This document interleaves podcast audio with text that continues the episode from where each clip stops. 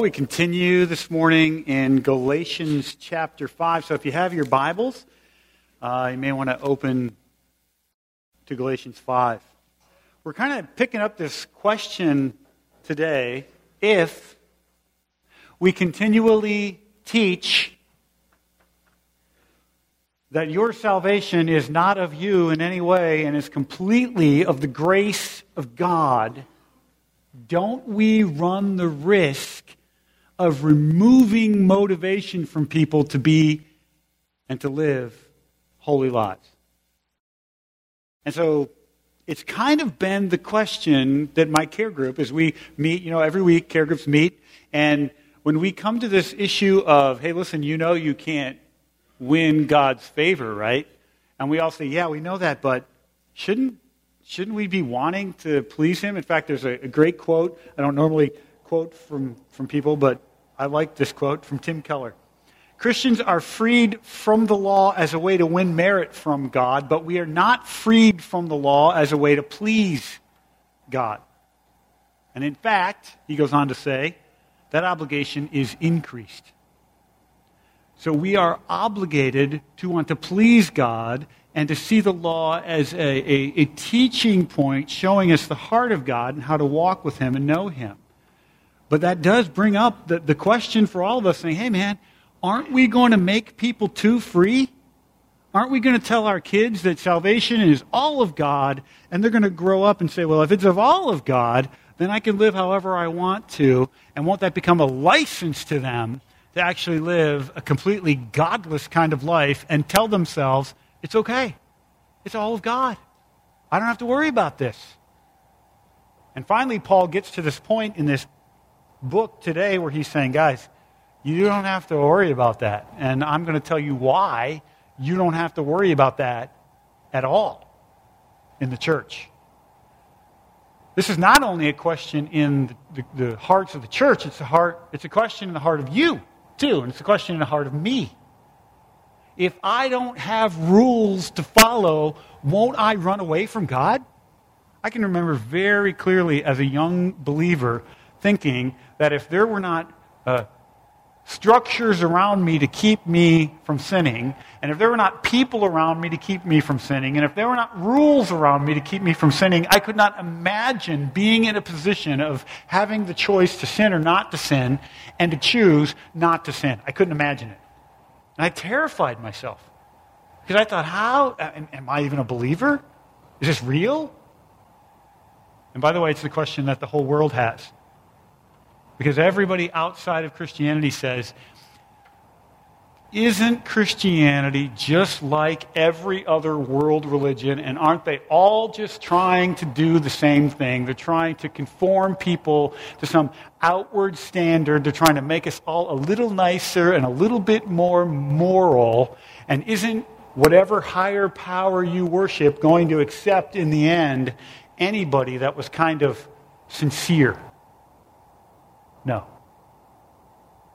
No, it's not going to happen that way. And this passage answers all that question. It answers the question for the church. It answers the question that I'm having in my heart, and it answers the question for the world around us that they would lay against the church. And so we're going to dig in. Galatians chapter 5, and let's read together verses 13 through 24. When I say together, I mean I'll read it. You follow along. We, we could all read it together, but, uh, and speaking of that, a couple of weeks uh, three weeks, we'll transition into the English Standard Version. So if you missed the memo on that, now might be the time to get on uh, crossway.com or wherever you buy your Bibles and uh, pick yourself up a copy of the English Standard Version. Today we're in the NIV 1984 edition. Galatians, or just Pew Bible, or just read whatever you've got in front of you, all right? All right, Galatians 5, starting at verse 13. You, my brothers, were called to be free. But do not use your freedom to indulge the sinful nature. Rather, serve one another in love. The entire law is summed up in a single command love your neighbor as yourself. If you keep on biting and devouring each other, watch out, or you will be destroyed by each other. So I say, live by the Spirit you will not gratify the desires of the sinful nature. The sinful nature desires what is contrary to the Spirit, and the Spirit what is contrary to the sinful nature. They're in conflict with each other so that you do not do what you want. If you are led by the Spirit, you are not under law. The acts of the sinful nature are obvious sexual immorality, impurity, debauchery, idolatry, and witchcraft, hatred, discord, jealousy, fits of rage, selfish ambition, dissensions, factions, envy, drunkenness, orgies, and the like. I warn you, as I did before, that those who live like this will not inherit the kingdom of God. But the fruit of the Spirit is love, joy, peace, patience, kindness, goodness, faithfulness, gentleness, and self control. Against such things there is no law. So those who belong to Christ, excuse me, those who belong to Christ, uh, Christ Jesus, have crucified the sinful nature with its passions and desires. So, Lord, help us understand freedom today and understand what it is and understand what it's, what it's not. Help us to do honor to your word and help us to glorify your Son and help us to be led by your Spirit because th- there's nothing else that matters. It's the workings of Christ that is everything. Jesus is our life. Help us, we pray, in Jesus' name. Amen. So let's just throw it out there right off the bat. If it is true that I live this life where I say I am free to do what I want, but I am not glorifying God with the way that I live, uh, then, then I'm, I'm falling into one of three erring categories. I'm either an, an immature believer, where I say, because it's all up to God, uh, you know, I don't have to live a certain way, I can do whatever I want. Uh, th- that would be immaturity. I mean, Hebrews chapter 12 says, if you are in Christ, you must be holy. Be holy, for I am holy. And so, no, there's, there, there's not a room in the church to say, well, I'm, I'm in Christ, but I'm not following after Christ closely. I'm not holy with the way I live. And, and so maybe you're an immature believer and you need some teaching to understand uh, the extent of where holiness should be seen in your life. Now, can I just say before I move on to the next category, I kind of doubt you're in this category. If you were a new believer in a foreign country and you didn't have the Word of God translated, I could get my brain wrapped around the fact that, ah, they just don't know yet. Honestly, for us in the U.S., I don't buy into that very much. It's possible that you're an immature believer that needs teaching. I doubt it. Second category Maybe uh, you are a, a rebellious believer. That is, you're in the faith, but you have, you have asked for the benefits of the Father, and now you're trying to spend those benefits in a far off country, like Luke 15's prodigal son. Are you a, are you a believer? Are you a son? Yeah, you're a son. But you're, you're saying, look, I, I'm out here living how I want to. I know I'm a believer, but, you know, I'm just going my own way. And if that's the case, you don't need teaching, you need chastening. And by the way, every son whom God loves will be chastened. And so, if you're this rebellious person saying, Yeah, I'm a believer, uh, I, I know that I'm far from God, but uh, He is my God, and, and, and I'm, I trust Him, then you're waiting for God to drop the discipline, boom, on your life. And you know it's coming. Okay, so don't be surprised when it comes. That's exactly what's going to happen. Remember when the prodigal son was in the far off country? He went through this whole thing where he said, Oh, I'm not worthy to be called a, a son any longer. And he rehearsed this whole thing. And, and, and so if you are a rebellious son, can I just tell you something? You probably don't feel like a son. You probably don't feel like, yeah, I'm in Christ. You probably feel far from him. And that's right, that you should feel far from him. When the prodigal son rehearsed all the reasons why he didn't feel like a son, remember he rehearsed them after his father ran to him and held him close and said, Stop talking. I'm going to kill the fatted calf and have a party because you're home. Maybe this is your category. And if that's the case, you should expect some pretty serious discipline in your life. Third category not a believer. Been around the church your whole life. You've heard spiritual things. You've heard spiritual teachings. You know what is expected, but you just have never devoted yourself or committed yourself to Christ. You have believed your whole life that it's about this external thing that you can do and you can produce. But while you uh, can't produce it and you see you can't produce it, you're over here and you're denying the workings of the Spirit in your life and you're saying no to God. And so what you need is not teaching and you don't need a chastening. You need conversion. You need God to have mercy on you and bring you into a saving relationship with His Son right? So that may be where you're at. But if you're going to be where the Spirit is leading today, if you are led by the Spirit, then I want you to see that our freedom is going to produce in us some key things. It's going to produce service for others and not secret sin. Do you see that? You, my brothers, were called to be free. This, this ultimate freedom is you made yourself the rebellious hater of God, but He has brought you near. That's freedom. He didn't make you live up to the demands of the law. He sent His Son to live up to the demands of the law in your place. He didn't make you die for your sin. He has crucified his own son so that his son has died in your place for your sins. He knew that you would not have the power to be raised again. Sorry, I'm having a little problem with this thing, so I keep adjusting it. It gets louder and quieter. You're going to have to deal with it. So instead, his son has, has made us close to him, and he has lived up to all the demands of the law. And so uh, our freedom is ultimate freedom. It is the real freedom we need. So you have freedom to forgive others because you've been forgiven. You have freedom to not demand that others perform because you don't have to perform. You have freedom to have peace because you know that even though you don't know what's going on in the next step of your life, that God does know what's going on in the next step of your life. So I say, uh, excuse me, you, my brothers, were called to be free. That phrase, were called, it's passive.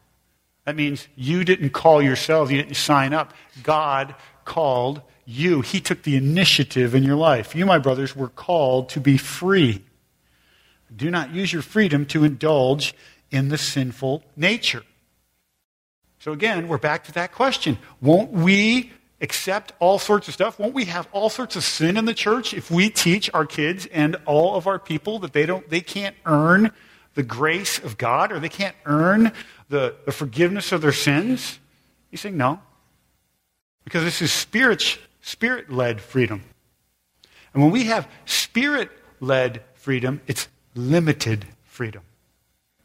It's freedom that purposefully limits and does not indulge all sorts of gray area things that we could approve of, that we could say, this is for me, this is my time, I can do this, right?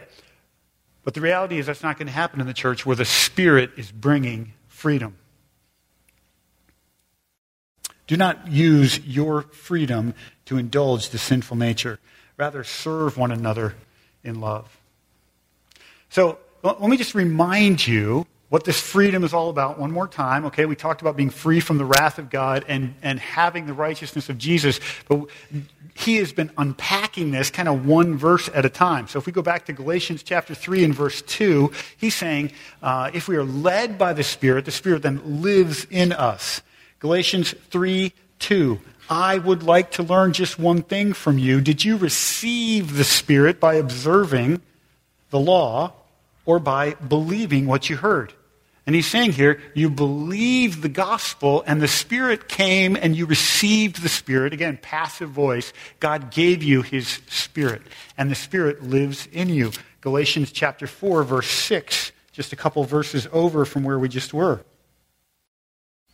Because you are sons, so you belong to God, God sent the Spirit of his Son into our hearts, the Spirit of the one who cries, who calls out, Abba, Father, you belong. Guys, this ultimate freedom is this that you, though you are a sinner, God has brought you near and you belong to Him. Do, do you just let your mind set on that concept? That for those of us led by the Spirit, God owns us. We belong to him. He is ours, and we are his.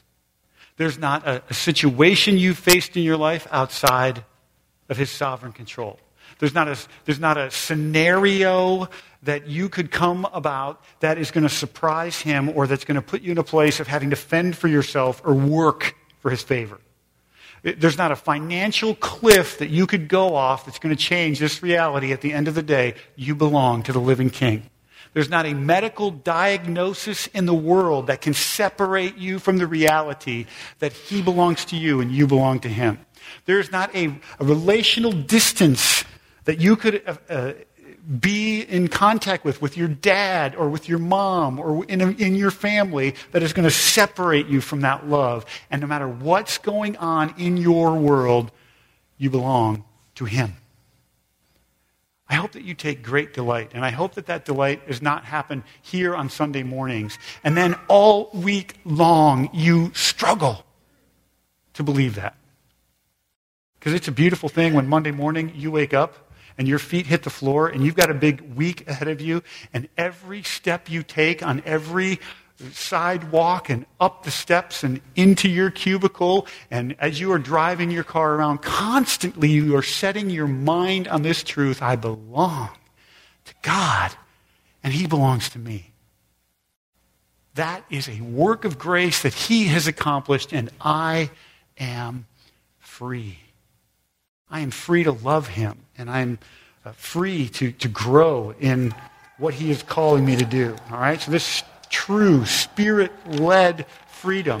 It does not put us in a position where we say, well, now that I'm, I'm free, I can live however I want. No, quite the opposite. Look what it does it governs or it limits. Okay? So you, my brothers, are called to be free, but do not use your freedom to indulge the sinful nature.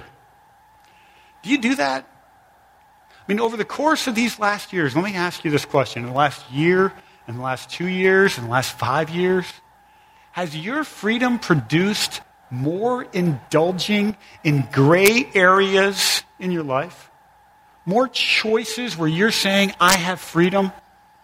Let me, let me, throw some litmus tests out there for you. If you find yourself saying about the thing that you do, about the thing that you long to do, what's wrong with it? If you find yourself saying, Bible doesn't forbid this. If you find yourself saying, uh, this is my freedom, if your focus in freedom is on you and not the body of believers, if you find yourself saying, my brother should not be tripped up by this freedom I have, he shouldn't be worried about me. She shouldn't be worried about what I'm doing with my life. Just let them focus on themselves. They shouldn't worry about me. And if you find yourself saying with your freedom, hey, look, does the Bible, the Bible doesn't say anything, the Bible doesn't say that it's wrong.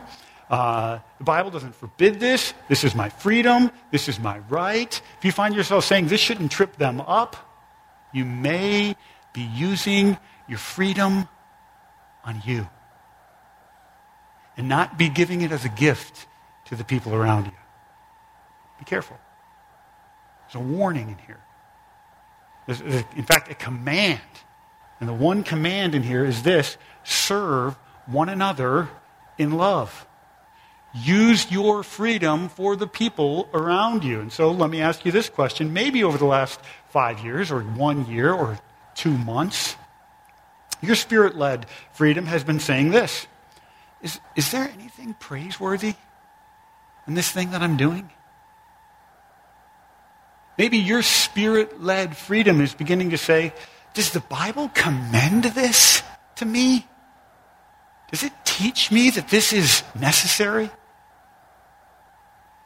Maybe you find yourself saying, What is my responsibility to the body? What is my service to others around me? And maybe you find yourself saying, like Paul did in Romans chapter 14, if it's going to cause someone else to trip up, I, am not even going to go there. It's not edifying. It's not helpful. Let me read to you from Romans chapter 14, uh, verses 14 through 17. Listen to what Paul says, and he's teaching the church at Rome. As one who is in the Lord Jesus, this is Romans 14, verses 14 through 17. As one who is in the Lord Jesus, I am fully convinced that no food is unclean in itself. But if anyone regards something as unclean, let or then for him it is unclean. If your brother is distressed because of what you eat, you're no longer acting in love. Do not by your eating destroy your brother for whom Christ died. Do not allow what you consider good to be spoken of as evil. For the kingdom of God is not a matter of eating and drinking, but of righteousness peace, and joy in the Holy Spirit. And so, spirit led freedom limits itself and it is governed by love for others. Man, I want us to be a church where we have freedom to do and to go and to approve. And, and when the reality is we don't approve of that which tears down in, in this passage back now in Galatians chapter 5, Paul says the end result of all of us saying, I have freedom to do this. Where does the Bible condemn it? I have my, my freedoms. The end result is that we begin to, to devour one another. We eat each other up with the way that, that we live and with the things we approve. We start creating competitions and difficulties, and we're going to look at the work of the flesh in just a minute. And so here's the question for me. I need to ask it for me. What has my freedom produced in the body over the course of recent days? Is my freedom producing unity? Is my freedom producing what is commanded here? Service in love. Is my freedom producing encouragement? Or is my freedom really been just really aimed at me? And it's really about what I want to do and, and how I and how I want to live. So he continues on and says, look, if you are led by the Spirit, your freedom is not going to, you're not going to let your freedom produce trouble in the church. It's just not going to happen. And so if your freedom is producing trouble in the church, then either God is going to teach you, right?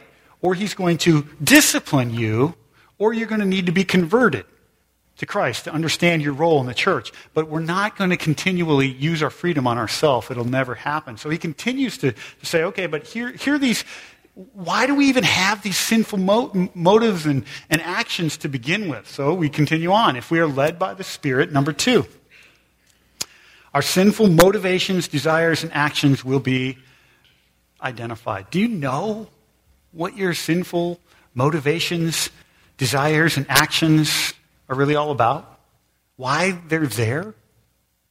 Well, he, he unpacks the works of the flesh.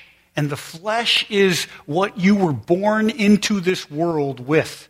It is your own desire to have pleasure, to experience what this world has to offer, to save yourself, to keep God out of your life, to make idols. That's what the flesh is. All of us have the flesh within us, and we will not completely be uh, done with the flesh until we see God in heaven one day. Finally, we'll be freed forever from the flesh at that moment. You'll live with the flesh in you your whole life. Isn't that what this is saying?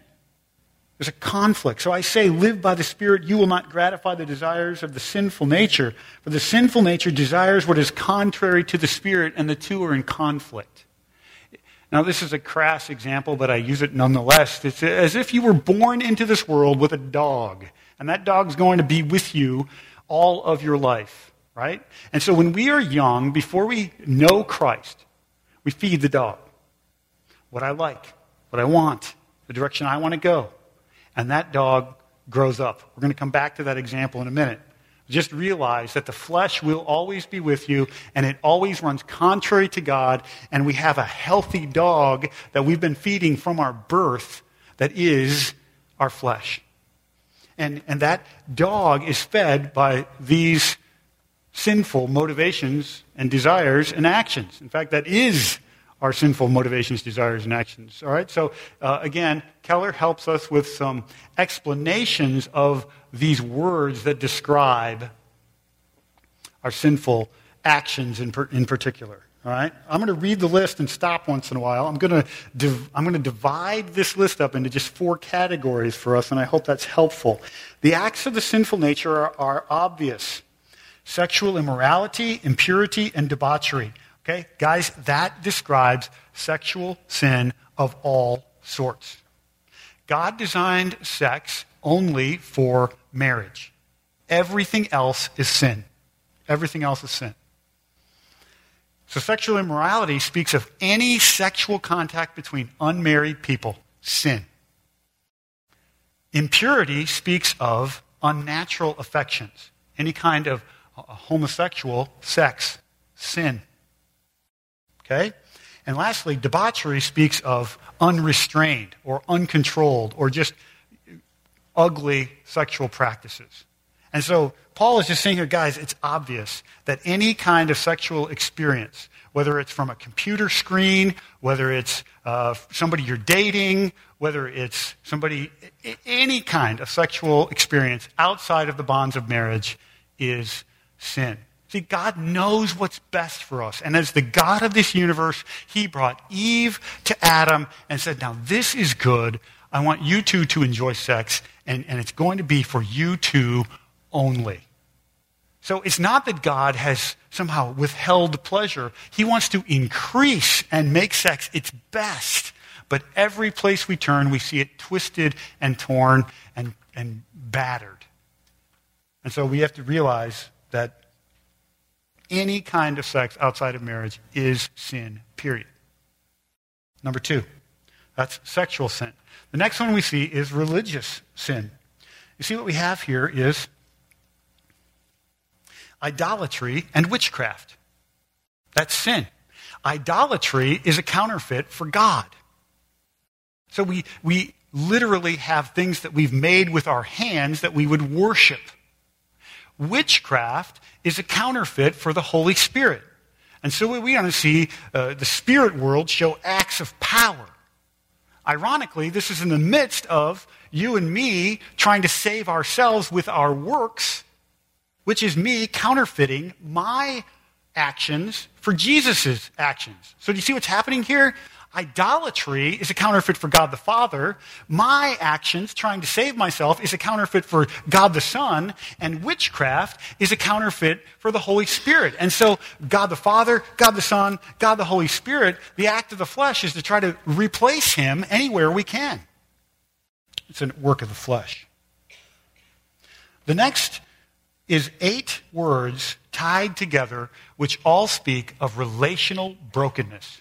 And there is the working of the, of the flesh in relational brokenness. All right? And I'm going to work through the words, and I'm going to actually put them in a different order. I hope you don't mind. They make sense to me, and if they don't make sense to you, you can go back to, of course, you know, this is an inspired order, so I'm not trying to say I'm improving on it. I'm just trying to categorize it for us. Relational sin. Number one, selfish ambition.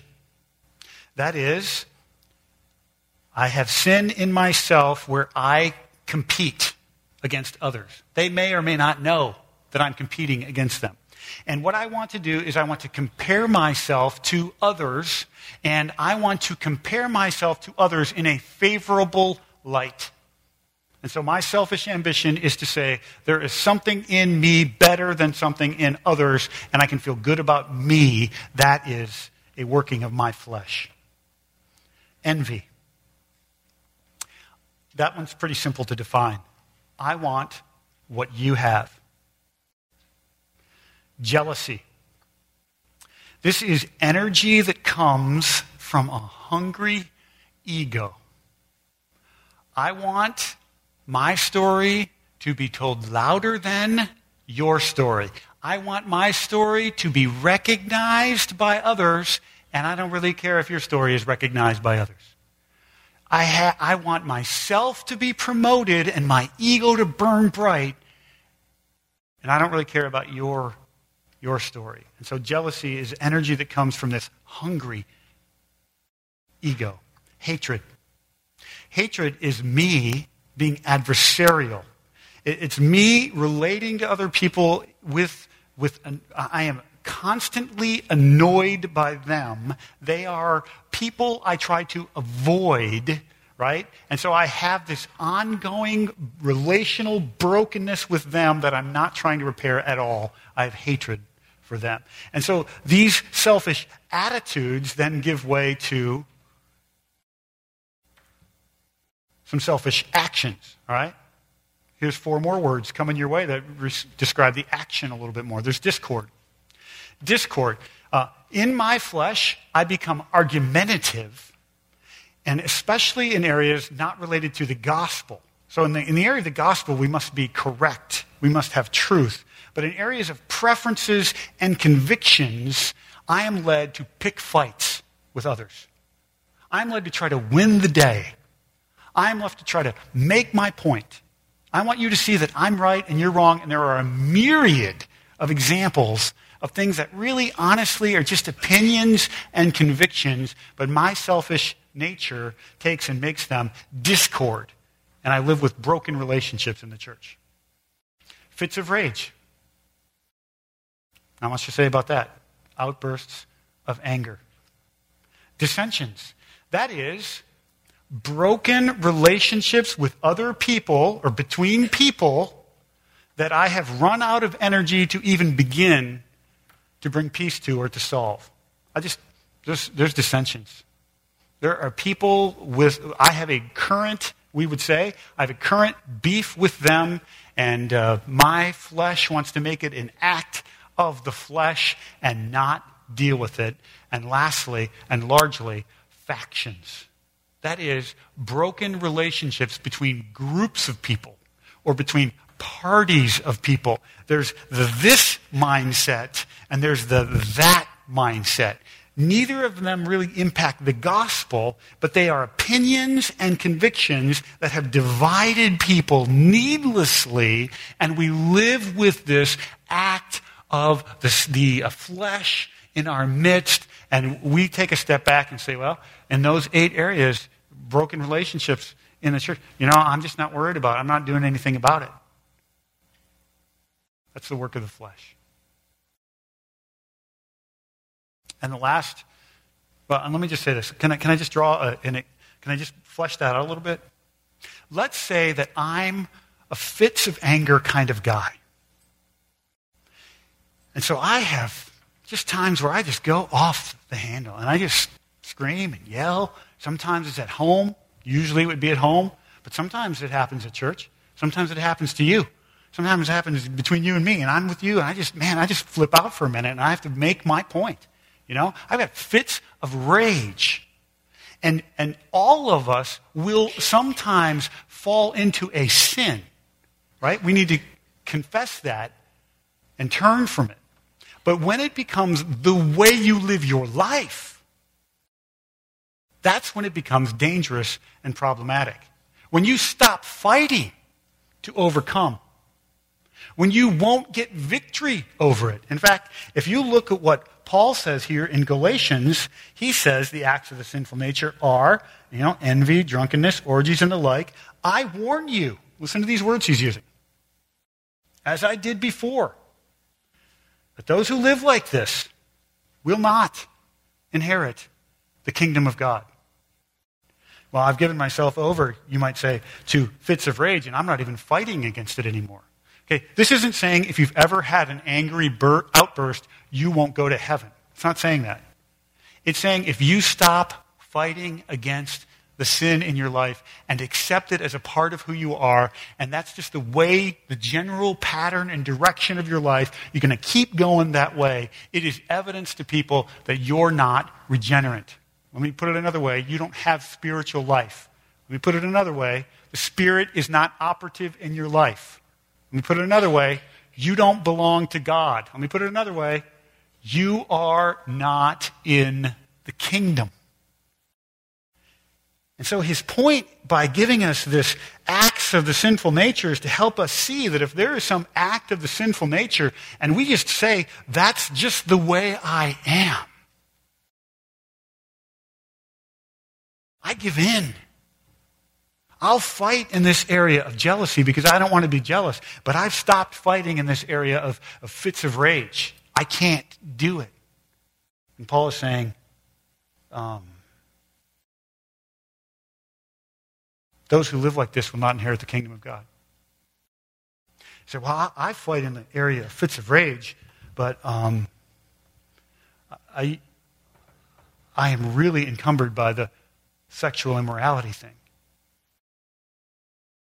Well,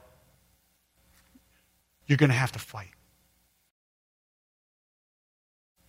And you're going to have to have victory.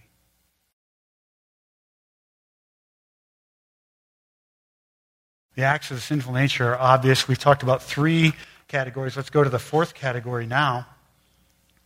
Okay, the factions and envy, drunkenness, orgies, and the like. And this is saying, look, um, I'll just use the, the term substance abuse. If you're a substance abuser, uh, the word drunkenness there means if you drink to get drunk, if you regularly have given yourself over to alcohol use, that is an inappropriate place to be for a child of God. No drunkenness.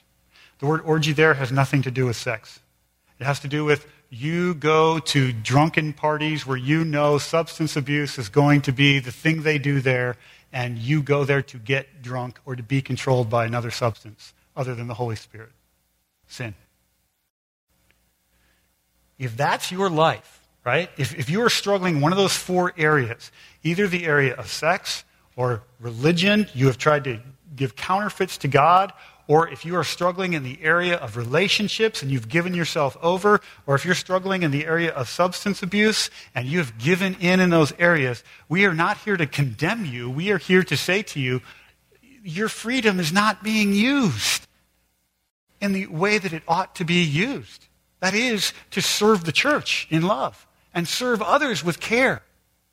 We want to warn you before it's too late that this scripture makes it very clear that, that those who continue in that way of life and, and who, who give themselves over to it and stop the fighting, to, to take care of or to put to death the workings of the flesh, there is a devastating future and even a devastating present in your life. So not only do we identify these sinful motivations and desires and actions, but we also crucify them. That's verse 24. Do you see that? Verse 24 says, uh, uh, Those who belong to Christ Jesus, oh man, that is the that is the compelling and driving concept of Galatians. Do you belong to Christ Jesus? If you belong to Christ Jesus, then with your freedom, you are not tempted to say, Jesus did this. I'm going to live however I want.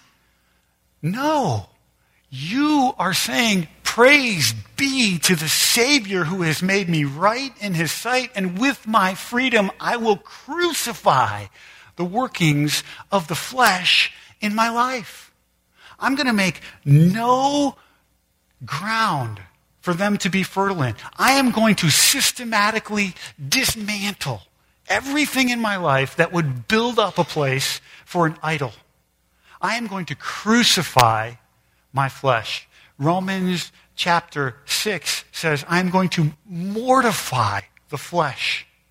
Uh, Matthew chapter 6 and 7, Jesus says, Take drastic measures to overcome the sin patterns in your life. Drastic measures like cutting off hands and plucking out eyes. if necessary. I don't necessarily commend that to you. But I'm saying he says take drastic steps to overcome sin.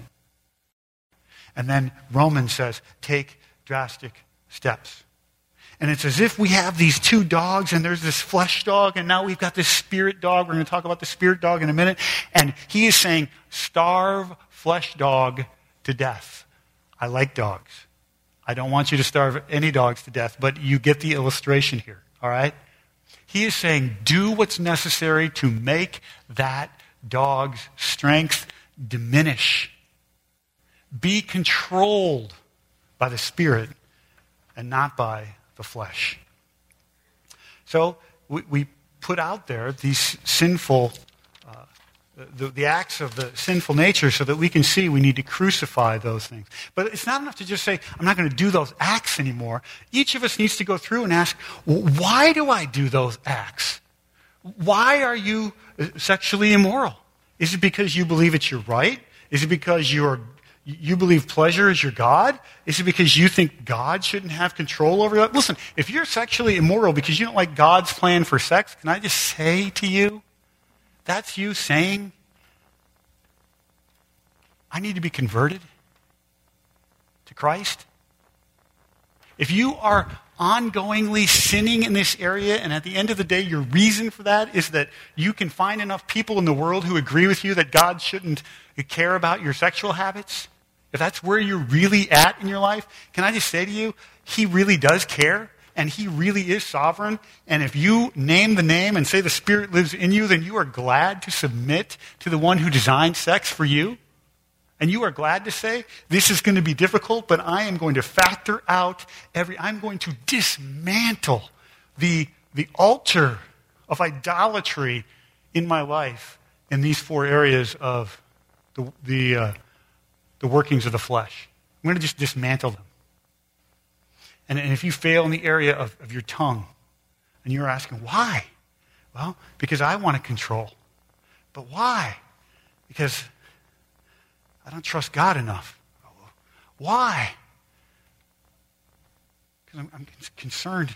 Maybe I've done so much that I'm far from Him, or maybe He's not really loving. And we grow.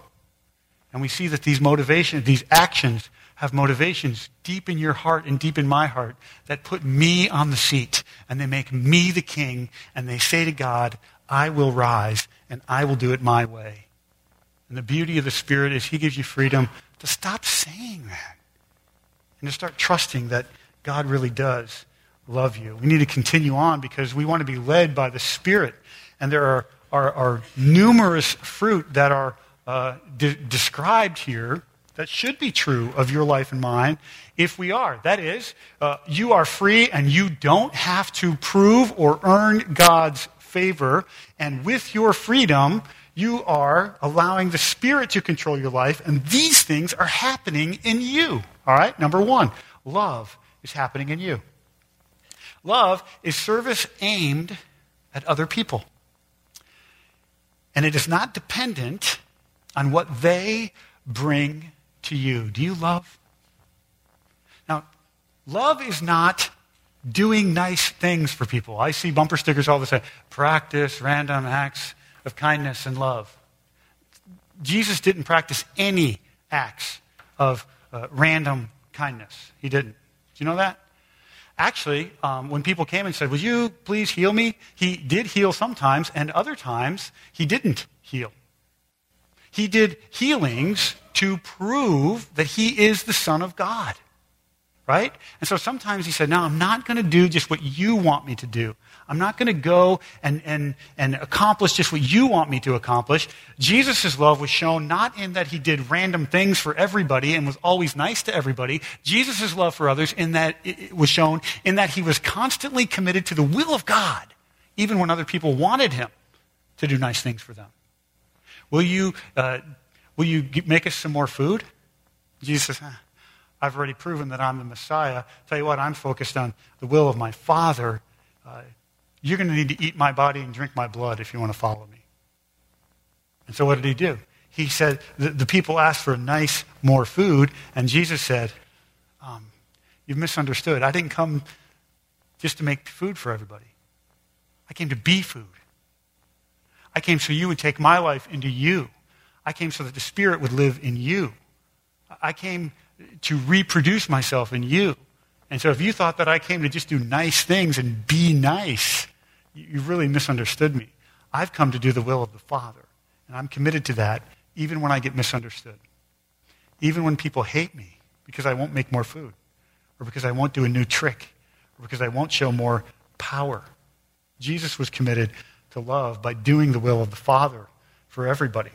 Joy, a delight and contentment with God. Joy is you being glad in God. It's you setting your mind on that regularly because the circumstances of this life regularly want to sap your joy. And so you're setting your mind regularly on who God is and you're rejoicing in who God is. Just for his beauty, just for his worth. The opposite of that is that you become happy when God does something good for you only. Okay? So there's nothing wrong with being happy when God blesses you. Of course, that's natural. But, but, but your joy is far from you and gone if you enter into some kind of a persecution or a test or a trial. You, you can't find joy anywhere. And, and that would be like the opposite, of course. Peace, a confident, a confidence and a rest in God's sovereignty, in God's wisdom. That is, you can't see what's going to happen next, but you know God has it under control. He's got things taken care of. So there's a peace within you, even when you're facing very stormy waters, because you know that God can be trusted. Patience. An ability to face difficulty and adversity without freaking out. May I say freaking out? Okay? You're not freaking out because you have patience to endure the conflict. The, the opposite of this is resentment. That is, the stormy waters come, and rather than uh, bear under them, the natural inclination of your heart is to start saying, God must not be good. God's not here. I'm angry at God. I resent him. Because look, here I am in this situation, in this trouble, this problem in my life, and look what he's done to me and the fruit of the Spirit that is patience. Gone, right? Through the Spirit of kindness, a deep inner security which serves others practically in a way that makes you vulnerable, all right? Kindness is a deep inner security from you because of the working of the Spirit, which serves others practically in a way that makes you vulnerable. You keep giving. You keep showing gentleness. You keep showing kindness to them. And the opposite of this is envy. Or, let me say it this way serving others because of the good that you get out of it, or the feeling that you get out of it. goodness. You are the same person wherever you are. You don't have a church vocabulary and then a work vocabulary. Now, if you're an engineer, you do. All right, we get that. But I'm talking about ways that you talk, innuendo. I'm talking about stuff you say that you know is inappropriate. I'm talking about trying to impress people here at church with one side of your life and then trying to impress people at your job with another part of your life, and you're living with these inconsistencies. Goodness is the character of God in you all the time, it's integrity. So you're the same person in every situation faithfulness, and utter, uh, utterly reliable and true to your word. And, and I would just underscore this part of faithfulness, okay? Courage. And what I mean by that is you are not just a friend who shows up to do and be and be nice. Faithful are the wounds of a friend. And at some point, if you are faithful, you have to speak truth in love. to your friend. And you will not let fear stop your faithfulness in your friendships. You are utterly reliable and true to your word, and you have courage. Gentleness. Um, you're self forgetful, forgetting about your needs, forgetting about your way, forgetting about your thoughts and opinions. You have a humility about you and self control. Now, self control is not the same as control freak. That's different. Self control is being committed over the course of time to pursue God's agenda, the important things, not being tossed to and fro, right, by the urgent. So you set your course of life on what you know is important, and the urgent things get attention after the important things get done. This is what, uh, well, let me just say this that, that, that you know the intended outcome if you're a control freak, and you are trying to force everyone in your life to do it your way. And that is the antithesis to self control. That is not self control given to God, it's self control for you, all right? And so the fruit of the Spirit, these things are evident. Well, who lives like this? I just described Jesus. Literally, I have, because the working of the Spirit is to make Jesus in you. That's what the Spirit does. Who lives like this? Well, the person who is free. The person who is free and led by the Spirit. We don't have to be afraid in the church that people are going to take this doctrine that everything of salvation is from Christ and they're going to abuse it. We don't have to be afraid of that. Why? Because if the Spirit is really leading our hearts, then we are going to produce spiritual fruit. What are some things we know for sure is true about fruit? Number one thing we know is through, uh, uh, true about fruit it happens gradually. You will never stand at, at the, especially in Wisconsin, at a tree and watch fruit grow. No one does that.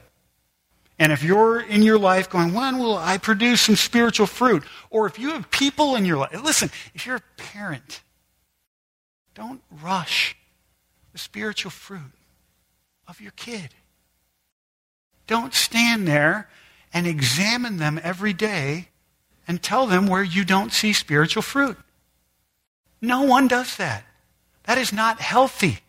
I was uh, at a golf course many years ago. I don't even remember the, the reason I was there, but I was in Orlando, Florida, and I can remember picking an orange off the tree after getting permission and eating it and thinking, this orange grow, grew quietly on hole seven of some golf course over the course of time. No one noticed it.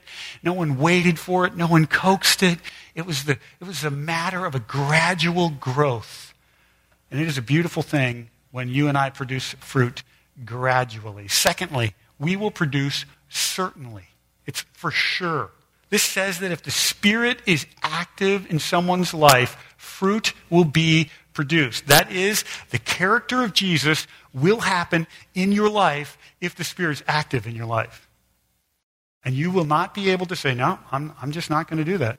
I'm just not going there. If you're saying, I'm not going there, I won't make that sacrifice, I won't, it'll cost me too much, right? Can I say gently? Spirit may not be active in your life. We're at this place where he needs to get a hold of you at a deep level and shake your foundations to discipline you and say, I want, he says, I want control of your life because my way is best for you and I love you so much that I can't watch you live life your way any longer. I can't watch you devour and destroy any longer. And so the Spirit is at work. So it's gradual and it's certain and it's full. What I mean by that is the nine characteristics of the fruit of the Spirit are not separate fruit of the Spirit. You can't say legitimately, I have eight of the fruit of the Spirit, but uh, of the fruits of the Spirit, but I really I'm not good with the faithfulness thing. Or you know the one that's struck, I'm not real great with the patience thing, right? Because it's not fruits of the Spirit. If you are a healthy tree and your roots are going down into Jesus, this says all of the fruit of the Spirit will be produced in your life. So it's a full thing. It's happening at every level of your life. Now, now listen, because you're made in the image of God, some of us are better at loving than others. Some of us are better at patience than others. And there's an area of your life where you are naturally producing some fruit, or you can see some natural fruit because you're kind of, you're like God. You, you image Him. But if the Spirit's at work in your life, then all nine of these things are happening. They are coming out because they are the fruit of the Spirit. Listen, how can we say that our works don't win God's favor and not expect that we're going to lose control? Because the Holy Spirit is at work in this place. The Holy Spirit is at work in this place saying we all have freedoms and liberties, and we're all going to limit them because we're going to serve each other. And the Holy Spirit is at work in this place, and we could dive into this flesh, but instead we're going to identify the workings and the actions of the flesh so that we can crucify them. And, and we can say that because the, the working of the Spirit is so profound that He is producing in our life the fruit of the Spirit. And that production of the fruit of the Spirit is an encouragement to you. It's an assurance to you. It's a reminder to you that you belong to God and that He belongs to you. He is at work in your life, making Jesus formed in you. And if He's not, we're not condemning you. We're saying, this morning, come to Jesus. Don't try harder. Don't adopt a new way of thinking about religion. Don't make much of yourself. Come to Jesus. Repent. Place him on the throne of your life. And let the working of the Spirit move in you to make you look like Jesus. We are not a church where we're going to say, this is the external, the way we all need to look. Work toward that. We're not going to do that. We're going to trust that the Spirit is at work in your life. And He is going to make you look like Jesus. Do you stand as we close in prayer?